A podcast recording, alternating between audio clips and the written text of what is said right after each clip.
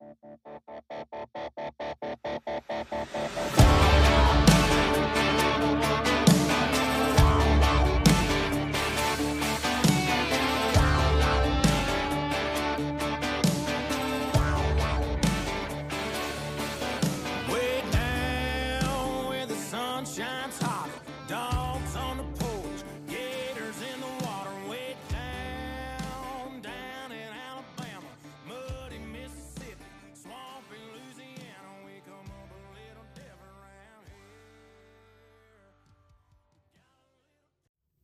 Hello and welcome back to another episode of Live from West End. This week we've got another busy week of content. Um, we'll start with soccer, who extended their undefeated streak another two games with a draw against Lipscomb um, and then a win against MTSU on the road. Then we'll talk some football. Um, football team obviously lost to Wake Forest 45 to 25 this past weekend, um, and we'll look to start three and one as they head to Northern Illinois um, for an upcoming game this Saturday. So we've got um, our first recurring segment of the year. We've got soccer with Sam. Soccer with this, I like that. It has a good ring to it. Got good alliteration. Yeah. Um, so Sam, talk us through. Obviously, um, still undefeated for for the ladies. Um, first draw of the year against Lipscomb, but then also a nice kind of comeback win, um, 4-0 against MTSU. Yeah, it's a great start to the year. Um, starting the SEC play, you want to be undefeated if you can, and a, a draw is nothing to worry about uh, in the long term. Um, I would say you're not going to look back on this game and be like, oh, this is just the worst result because at the end of the day, draws happen in soccer. Um, but it's you can't read into it way too much. I mean, SEC is obviously going to heighten the competition. Things are going to start to get more intense. Um, but it, the 4-0 uh, win is super, super helpful uh, confidence-wise going into this SEC play. Um, LSU first. Yeah, I think, and going back to that draw, like I watched the whole game. This really should not have been one-one. There were a few exceptional and honestly very lucky uh, plays that the Lipscomb defense had.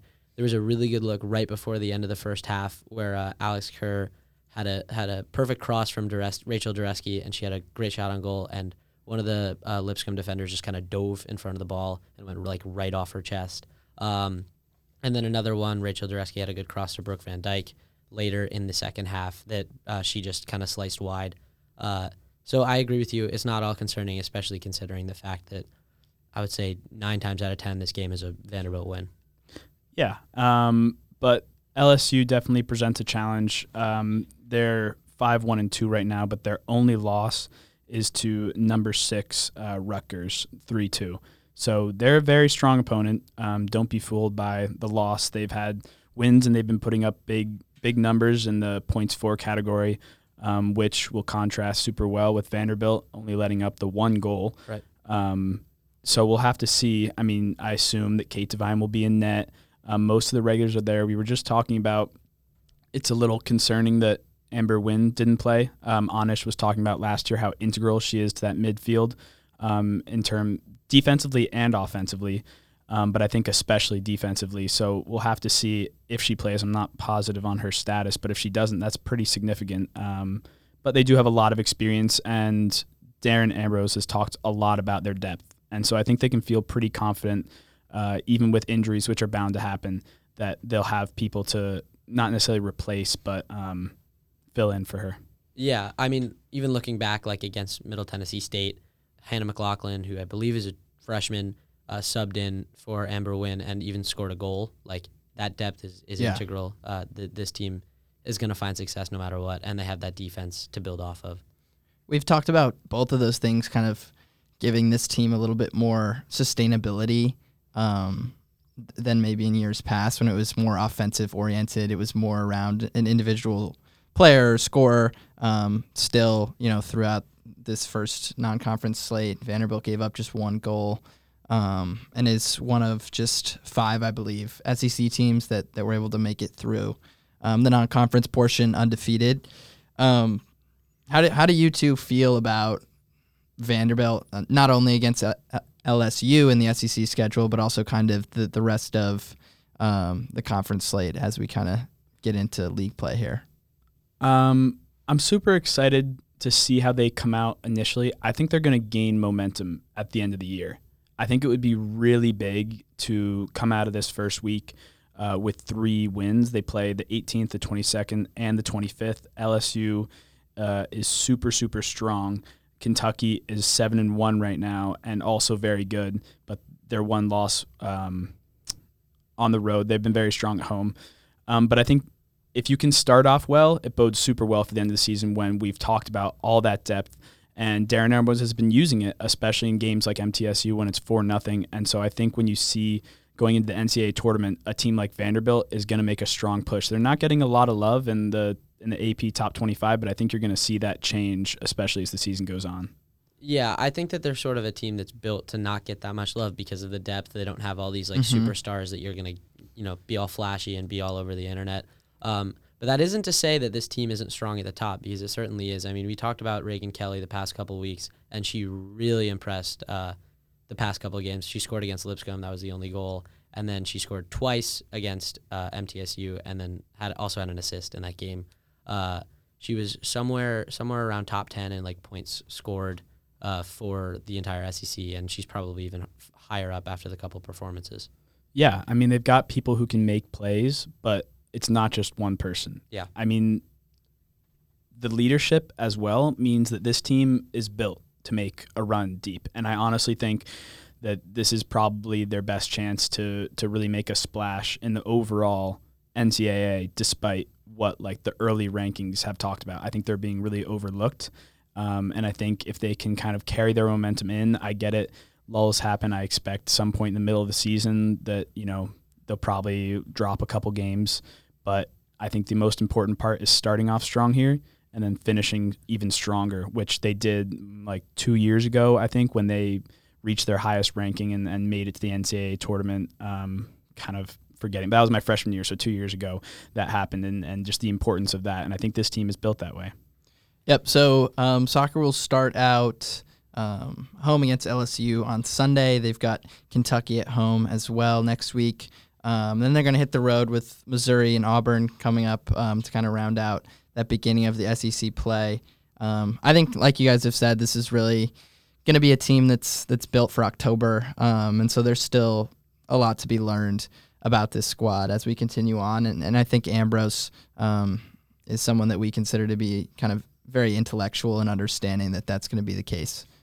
Sam, anything else? Yeah, well, I'd say, and I'll I'll put this to Aiden right after.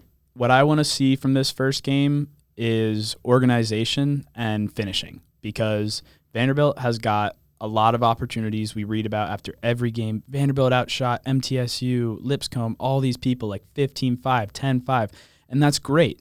But it doesn't really mean a lot if you're not finishing opportunities. And I don't expect them to be like, you know, 100% success rate, but I think you're going to start to see those chances limited and you can't start warming up and be finishing the 11th chance because you're just not going to get to that point. You need to finish the second chance and the fourth shot you have and da da da da. So I want to see that. An early goal would be great. And I want to see the 60th minute onward good defensive organization because that's when things start to break down. Um, but I think those are very, very doable for this team, which, as I've talked about, has a lot of experience, especially on the defensive side, and good subs to kind of work in at the end of the first half and late in the game, too. Yeah, I, I, I, think that's a really good point. They've won the possession battle in every single game they've played so far. Right. They get they win the shots battle, I think, in every game they've played so far. I mean, one game to look at, they won the game for nothing, but Providence, they had 11 corner kicks and they went 0 for 11 on them. Obviously, like you said, Sam, they're not going to be perfect on those, but they need to start converting because it's a different level of competition in the SEC. Yeah, that was a that was a point that Darren Ambrose like really touched on after the game. I put it a little bit in my piece, but honestly, he talked for a while about how disappointed he was that they weren't converting on more of those corner kicks because really they have the size and the ability to do more. So uh, we'll see what happens against uh, maybe a more physical and more athletic SEC team like LSU. Um, but they certainly have a chance to make an impact on those plays, especially if it's like against the run of play, which hopefully it wouldn't be. But um, but yeah, any I mean, you've been making some good predictions. I've been hearing you on the football aid and any any final predictions. I'll maybe take a stab at the score after. I think I think that they may start out a little slow, uh, just by virtue of, of the jump in competition. But like you said, the the depth will kind of carry them. Uh, I'm gonna say that they'll take this at home. I think that that they'll uh, they'll get a boost from the home crowd. I'll take it two one for Vanderbilt, but I'm gonna say two two second half goals. Yeah, I, LSU is three one and one away. Um, that's I mean as opposed to I guess two zero and one at home. So they're just a little worse away. But I like a home crowd first SEC energy. Um, I like a, a shutout 2-0 Vanderbilt. Okay, I like it. All right, guys, that was soccer with Sam. Thanks, Sam, for coming on. Um, stay tuned this week as we'll have some more soccer content up on the website. Um, good luck to the ladies on Sunday against LSU. So, talking some football, um, Vanderbilt dropped a contest to Wake Forest 45 to 25, as I mentioned at the top. Um, I think this game was not how I expected it to go. I don't think it was how you expected it to go either, Aiden. Um, definitely losing by 20 points was not out of the realm of possibility, but the way in which it happened, the rain that kind of impacted the entire game, um, it was a lot to take away from. And obviously, the big story coming out of it, AJ Swann comes in in the second half and performs pretty well. Fantastic, um, and, and throws a couple touchdown passes. Mike Wright with his worst game in a long time, probably since, Maybe since one of his maybe his worst, Worst ever. game in yeah. Vanderbilt uniform. yeah. Um, so so really a lot of questions coming out of it, more so than answers. Um, I thought the defense actually held up better than expected, which is what kind of made this game um, not necessarily what I was expecting. Um, but but obviously lots to take away from from the first loss this season. We've got Brandon Karp, our lead sports analyst, in the studio. Um, he wrote a fantastic film room piece last week on Wake's slow mesh offense. Um, and so he's he's kind of our, our resident expert on the Demon Deacons. Um, I, I'm gonna actually gonna start with the offense and then we'll get to the defense because, like like we mentioned, I think the the, the big storyline here is Mike Wright, eight for 15, 35 yards, and then obviously the pick six and a pretty bad fumble. AJ Swann, um, I believe he was eight of 11 for. Aiden, you, you might have to help me on the exact Hit yards a here. Eight for eleven for 146 yards. and 146 yards and two touchdowns. Um, Brandon, what do we think? I, I, I mean, offense was clearly different with him in, in the game. Yeah, well, first of all, thanks for having me on, Bryce. Happy to be here. Um, yeah, no, I think you could definitely see uh, when AJ came in, um, definitely just kind of a different look to the offense. Guys looked reinvigorated out there. Mm-hmm. Um, and, you know, when Mike Wright was out there, just not really the same kind of composure or confidence, really, even to, to run the offense. So when, uh, when Swann was under center, you just saw, you know, the ball moving down the field a lot more consistently. It was it was certainly concerning, and it was concerning that they went away from what, what had been working for them for, s- for Totally. the first few games. I know we talked about that at length last week. Um, I don't know. I, I we got a question in our in our mailbag, so go check that out on uh, on on our website. But how much of this do you think was AJ Swann? You know, just being flat out better than Mike Wright and just performing well, and how much do you think it was a product of Yeah. Wake Forest playing kind of lax defense and and letting them let them throw the ball around a bit. Yeah, I think that's the question, right? Going into going into week three. I mean, evidently Swann had a little bit um, greater of a like.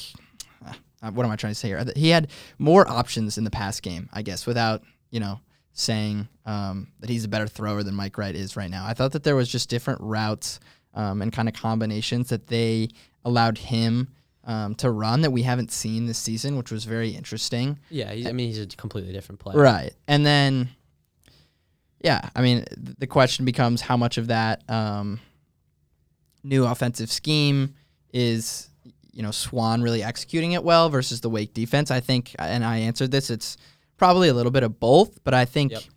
And that's kind of why I wanted to, to touch around it originally and not like just straight up say it. But I think, you know, reading between the lines, the staff has more confidence in AJ Swann's arm than they do Mike Wright. Um, and and I, I think you saw that in the second half. Yeah, no, absolutely. I would agree with that. I think you really can't understate uh, what it means for a true freshman quarterback to come into a game against a Power Five defense and go eight for eleven. Like, certainly there were kind of big gaps in Wake's coverages, and like they definitely took their foot off the gas a little bit. But Swann looked really good out there, and I just don't think that's very common that you see that from a, a true freshman like that in his first game. Yeah, I mean, he just like beyond the stat line and beyond like whether or not Wake's defense was was all there. He looked confident and he Right. looked composed. He looked like he knew that he belonged. And even if he's not going to start this season, even if Mike Wright comes out and he has a great game uh, uh, on Saturday, like it makes you feel good about the future for this team. And I think interesting, kind of what Brandon touched on at the beginning was was the lack thereof for Wright. Um, kind of at the beginning of that game in terms of composure, Yeah. looking like he was confident what they what was being run. Even when, and we'll get to this in a second, when the defense kind of had held up their end through the first half or so of the first quarter, um, I didn't really get the attacking sense that that the Vanderbilt offense has had for really those first six to seven quarters um, of the 2022 season. And I think another part of this that's that's layered in and what we talked about a ton last week with Justin is kind of how this run game has evolved. And I think what manifested itself um, against Wake was was really more or less worst case scenario for our triple option I would say zone so, read yeah. hybrid attack that I like to call it. Um, Rocco Griffin, uh, you know, announced out prior to the game. Um, no Patrick Smith. So really, you're down to to Ray Davis and a true freshman in Chase Gillespie Don't forget And- Cooper Lutz. and Cooper Lutz. My bad. Um, scholarship players, I should have said. And, and really, uh, that that personnel is just not conducive to the offense that we thought could beat Wake Forest. Yeah, no, absolutely. I think at what point do you ask yourself like how much more can you ask of Ray Davis? I mean, Right. this guy's taken 86% of all carries in the last two games. He's got like no help out there. Offensive line isn't really giving him much room to work with and I mean, you saw last game. He had he ripped off like a nice 28 yard run. That was his biggest run of the game, I believe. But other than that, like he didn't really have a ton of room to operate with. And I think that when that run game's not going, you're not going to see a whole lot from the passing game. And obviously, we saw that last weekend. Yeah, I think that they all kind of just work together, like beyond the three running backs. Hopefully, all three will play together at some point, and they'll have that three-headed attack mm-hmm. because I think that they they complement each other nicely. And Rocko is really great at running up the middle, and Ray Davis is really nice on the outside, whereas Smith is is a good pass catcher. I think that all three kind of bring a little bit of a different type of game, and it opens it up for each other. And then when they open it up for each other, they also open it up for Wright and the rest of the offense to Right. do And- exactly what they want to do. and just none of that was clicking. And I'll add to Jayden McGowan one carry. Um, really interesting to see Joey Lynch in this offense kind of go away from um, what had been working, whether it be because of the personnel that they had or um, the points they felt like they had to put up against Wake. But you know, shifting gears in that sense, I actually thought this defense performed pretty well relative to my expectations. So. Brandon wrote, as I mentioned, um, our slow mesh film room last week. Brandon, what what did you see from Wake's offense and how Vandy was kind of able to to counter it? Yeah, so I think it really is perfectly exemplified on Wake's first offensive touchdown of the game. It was like they just got on the ball, first play of the possession, and immediately like 68 yard touchdown. And I think what you saw there was Vanderbilt just really struggled all game to get to the passer. And Yeah. when Hartman's there in a clean pocket, the slow mesh is basically unstoppable because it forces the defense and like really the second level of the defense, the linebackers and the defensive backs to make a snap decision. Is it run or pass? And when you see that handoff and it's like going for, you know, almost two seconds, which is like, you know, a lifetime in Yeah. football terms, like they're kind of going towards the run and that one moment of hesitation is really all that the Wake Forest receivers need to get open. So yeah, I mean you saw it right there on that play. It was 68 yards to the house and all game they struggle with that. Yeah, I mean, I, the whole point of the slow mesh is like, like you said, like stay for as long as possible, wait for as long as possible to make the decision to hand it off or throw it downfield. And if Vanderbilt's not getting any pressure, they're going to have as much time as they want, and it just becomes impossible to defend it. But I will say, I really liked what we saw, like you said, Bryce, at the beginning of the game from the defense. I thought the first couple drives they held up well. That goal line stop was really exciting. Uh, It I- was. I thought Kane Patterson. First bank was rocking. Kane Patterson. Yeah, they were. I was there. They, they were rocking. Uh, Kane Patterson looked pretty good. He had a really good stop on, I think it was third down, came around the edge, made a nice tackle on the running back. Um, but the offense just didn't do him any favors, and it becomes really hard when you're tired and it's rainy and you're working Yeah. with a short field Yeah. and you're going up against this exceptional offense that's so much unlike anything you really see. There's not much you can do after a certain point, and, and eventually you just collapse. it, it wasn't very complimentary football at all. And I think Brandon gave an example of kind of like the perfect um, outcome of the slow mesh. They really, when it works, are able to to take the top off the defense and and also simultaneously open up run lanes for themselves. But I do think that throughout the game, at least um, when that defense had less than a 30 yard field to defend against. Um, I, th- I thought Vanderbilt defended the intermediary kind of routes pretty well. And, and even I think back to other times that, that Wake Forest was really able to, to beat the Vanderbilt secondary over the top. It's like A.T. Perry going up and making a play on a somewhat controversial pass interference call That was a- on, that was egregious. on Jeremy Lucien. Um, I thought that the defense held its own, and that's an interesting takeaway for me in terms of moving forward um, and, and understanding how, how this unit can be perhaps a little feistier than it was last year against teams that aren't going to be as good offensively because that's something we talked about in the mailbag too is Vanderbilt's going to play teams that are worse than Wake Forest this year.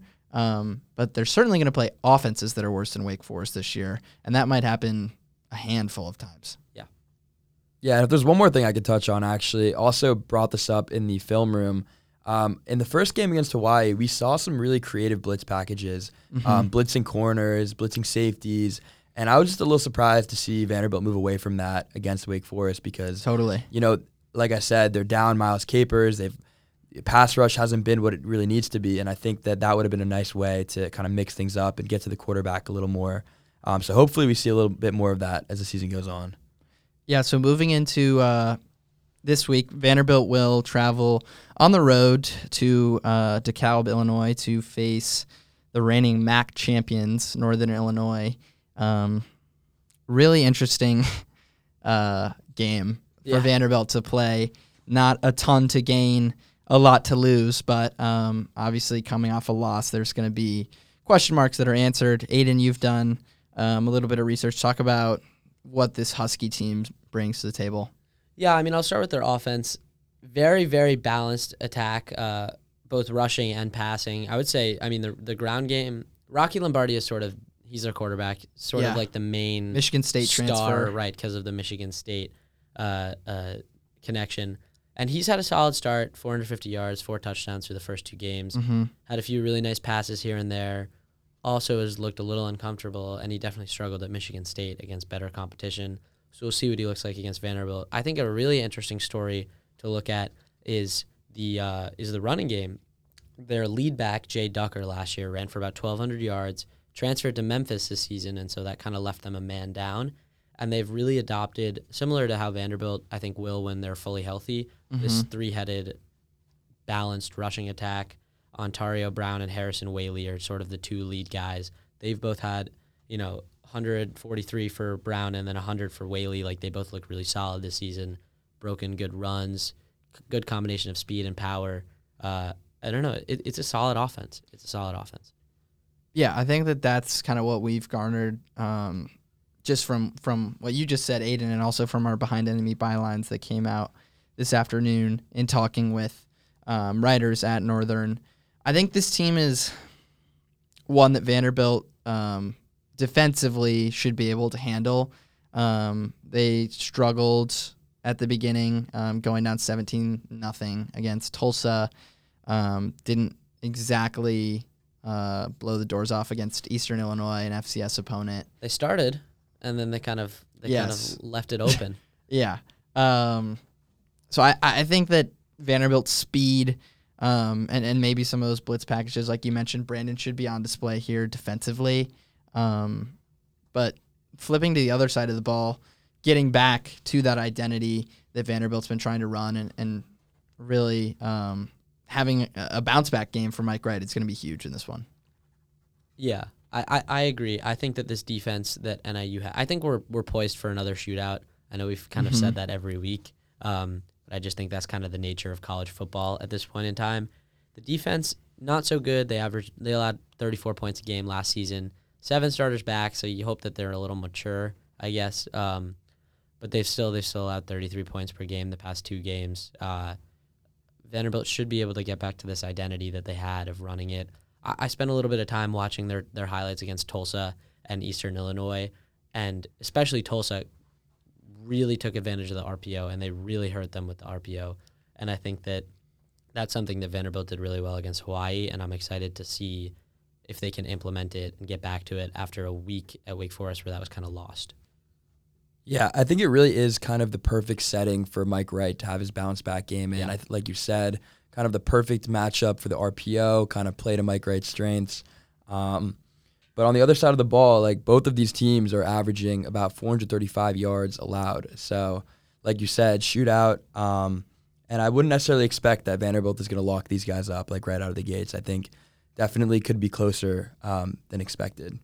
Yeah, I think that's the right take. And just overall, um, I think there's a couple things to watch out for. First off, like we mentioned, obviously, what's going to happen with Wright and Swann? Um, you know, how does Wright bounce back from the benching?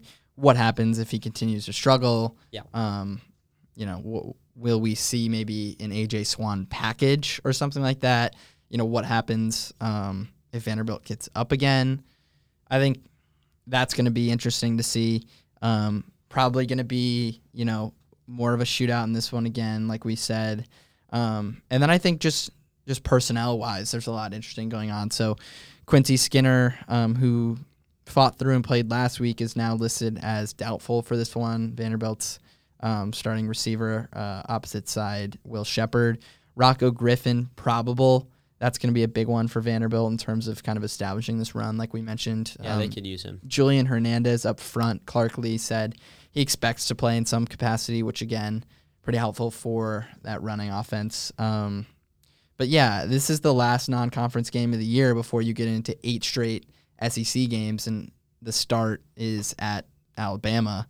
So I think this one is going to be one of you know um, the, games over the next couple of weeks because you're going to go Bama and then bye and then host Ole Miss. Um, that you're going to be able to to take some things away from rather than um, you know I'm not expecting things to go super well uh, against Alabama and obviously being on the flip side of of that dynamic um, only allows you to to learn so much about this team. Yeah, and I, I think that this game is going to be really interesting. I think, like you said, we're going to learn a lot. I'm really excited to see. I know Clark Lea said he doesn't really want to do that kind of dual quarterback thing that they did last year Yeah. with Seals and Wright. So I don't know how many split packages we'll see, but in an ideal world, they kind of blow the brakes off of NIU and Swann can come in and we can see a little more of him because he was so impressive. Um, and like you said, they've kind of got everything to lose and not much to gain. I will say that last season they went two and two in their non-conference schedule, and you kind of would like to see some improvement, especially after starting two and zero. So I think anything but a win here is, is an overall disappointment for the first four games of the season. Yeah, no, I think that's pretty pretty blunt. Uh, can't really argue with that. I think absolutely it's a game they're expected to win, and I think that a loss would be very disappointing here. Um, but crazier things have happened, so we'll see. My biggest con- question would be if you know Mike Wright goes out there and has a terrible first quarter. You know what? At what Yeah. point would you see AJ Swann come in, even if they're winning, or they, you know, what is kind of the metric that you're waiting for? Yeah, I think, you know, Clark Lea is going to say the right things, um, and he's not going to want to play a dual quarterback system on Tuesday at the press conference. Uh, What happens On This Saturday weekend. when it goes wrong, Right. Um, i If things are to go awry, um, I think that's kind of the single biggest question. And like you mentioned, a little more big picture, Aiden, getting to that third win, eclipsing the win total combined from the last two years, having a non-conference where you you did what you were supposed to do Right. before you go into SEC would be big for this program in terms of you know continuing to signal that there's positive momentum in this rebuild. Um, so getting into our final segment, um, I actually think we did pretty well last week, Aiden. We were all like right around the mark. I, I have to say, I'm quite proud of myself. I was six cumulative points off the total score. I was five off from Vanderbilt and then only one from Wake. I guess I'm not quite as good. I had 52-31. It was 45-25. Anish had 42-24, so Yeah, he, was right there close, too. Yeah. So optimistic Justin um, clearly has been away from campus for too long. Yeah. If he if he thought Vanderbilt uh, was gonna, no, I'm just kidding. Um, Wasn't that So- optimistic last year? no, yeah. Um, so Aiden, per usual, you can go first. Wh- what's our prediction here? Going another shootout. I like my shootouts. I mean, it's entertaining, but beyond that, both teams' offenses kind of are better than their defenses. So I'm going to take 38 31 in favor of Vanderbilt. They win a close one in DeKalb. You got to say with the Chicago accent, Cal. DeKalb. All right. Well, I have uh, Vandy 35 to 21. Um, I would agree with you. I think we're going to see Mike Wright this game. No AJ Swann. I think they'll kind of be in control from the start. I think that defense we saw last week again, not best outcome, but they came together better than expected. So I think we uh, do a pretty good job. And yeah, Yeah, I think despite all the questions that we've had and, and kind of concerns that came out of this Wake Forest game, I still think this is a game that that Vanderbilt's going to be able to to handle comfortably. Um, in 2019, in, in what was a pretty gruesome Vanderbilt team to watch, um, Vanderbilt was able to to beat Northern Illinois at home. Um, and I, I think that this team is better than that team was. I, I like Wright to get back on track in this one. Um, the running offense and, and kind of the coordinators to to click a little bit more against the defense that that shouldn't give them much trouble. I'm going to go 41-24 Vanderbilt, um, but I could certainly see the Huskies making this interesting. So it'll be it'll be a good one to watch. We'll learn a lot about Vanderbilt either way. Um, and before we head into Tuscaloosa next week and the rest of the SEC slate, We Brandon, want we do not want Bama. Aiden, Not let's be clear about that. Brandon, thank you for coming on. Um, great work on the film room again and, and being our Wake Forest expert over the past two weeks. appreciate it. Happy to be here.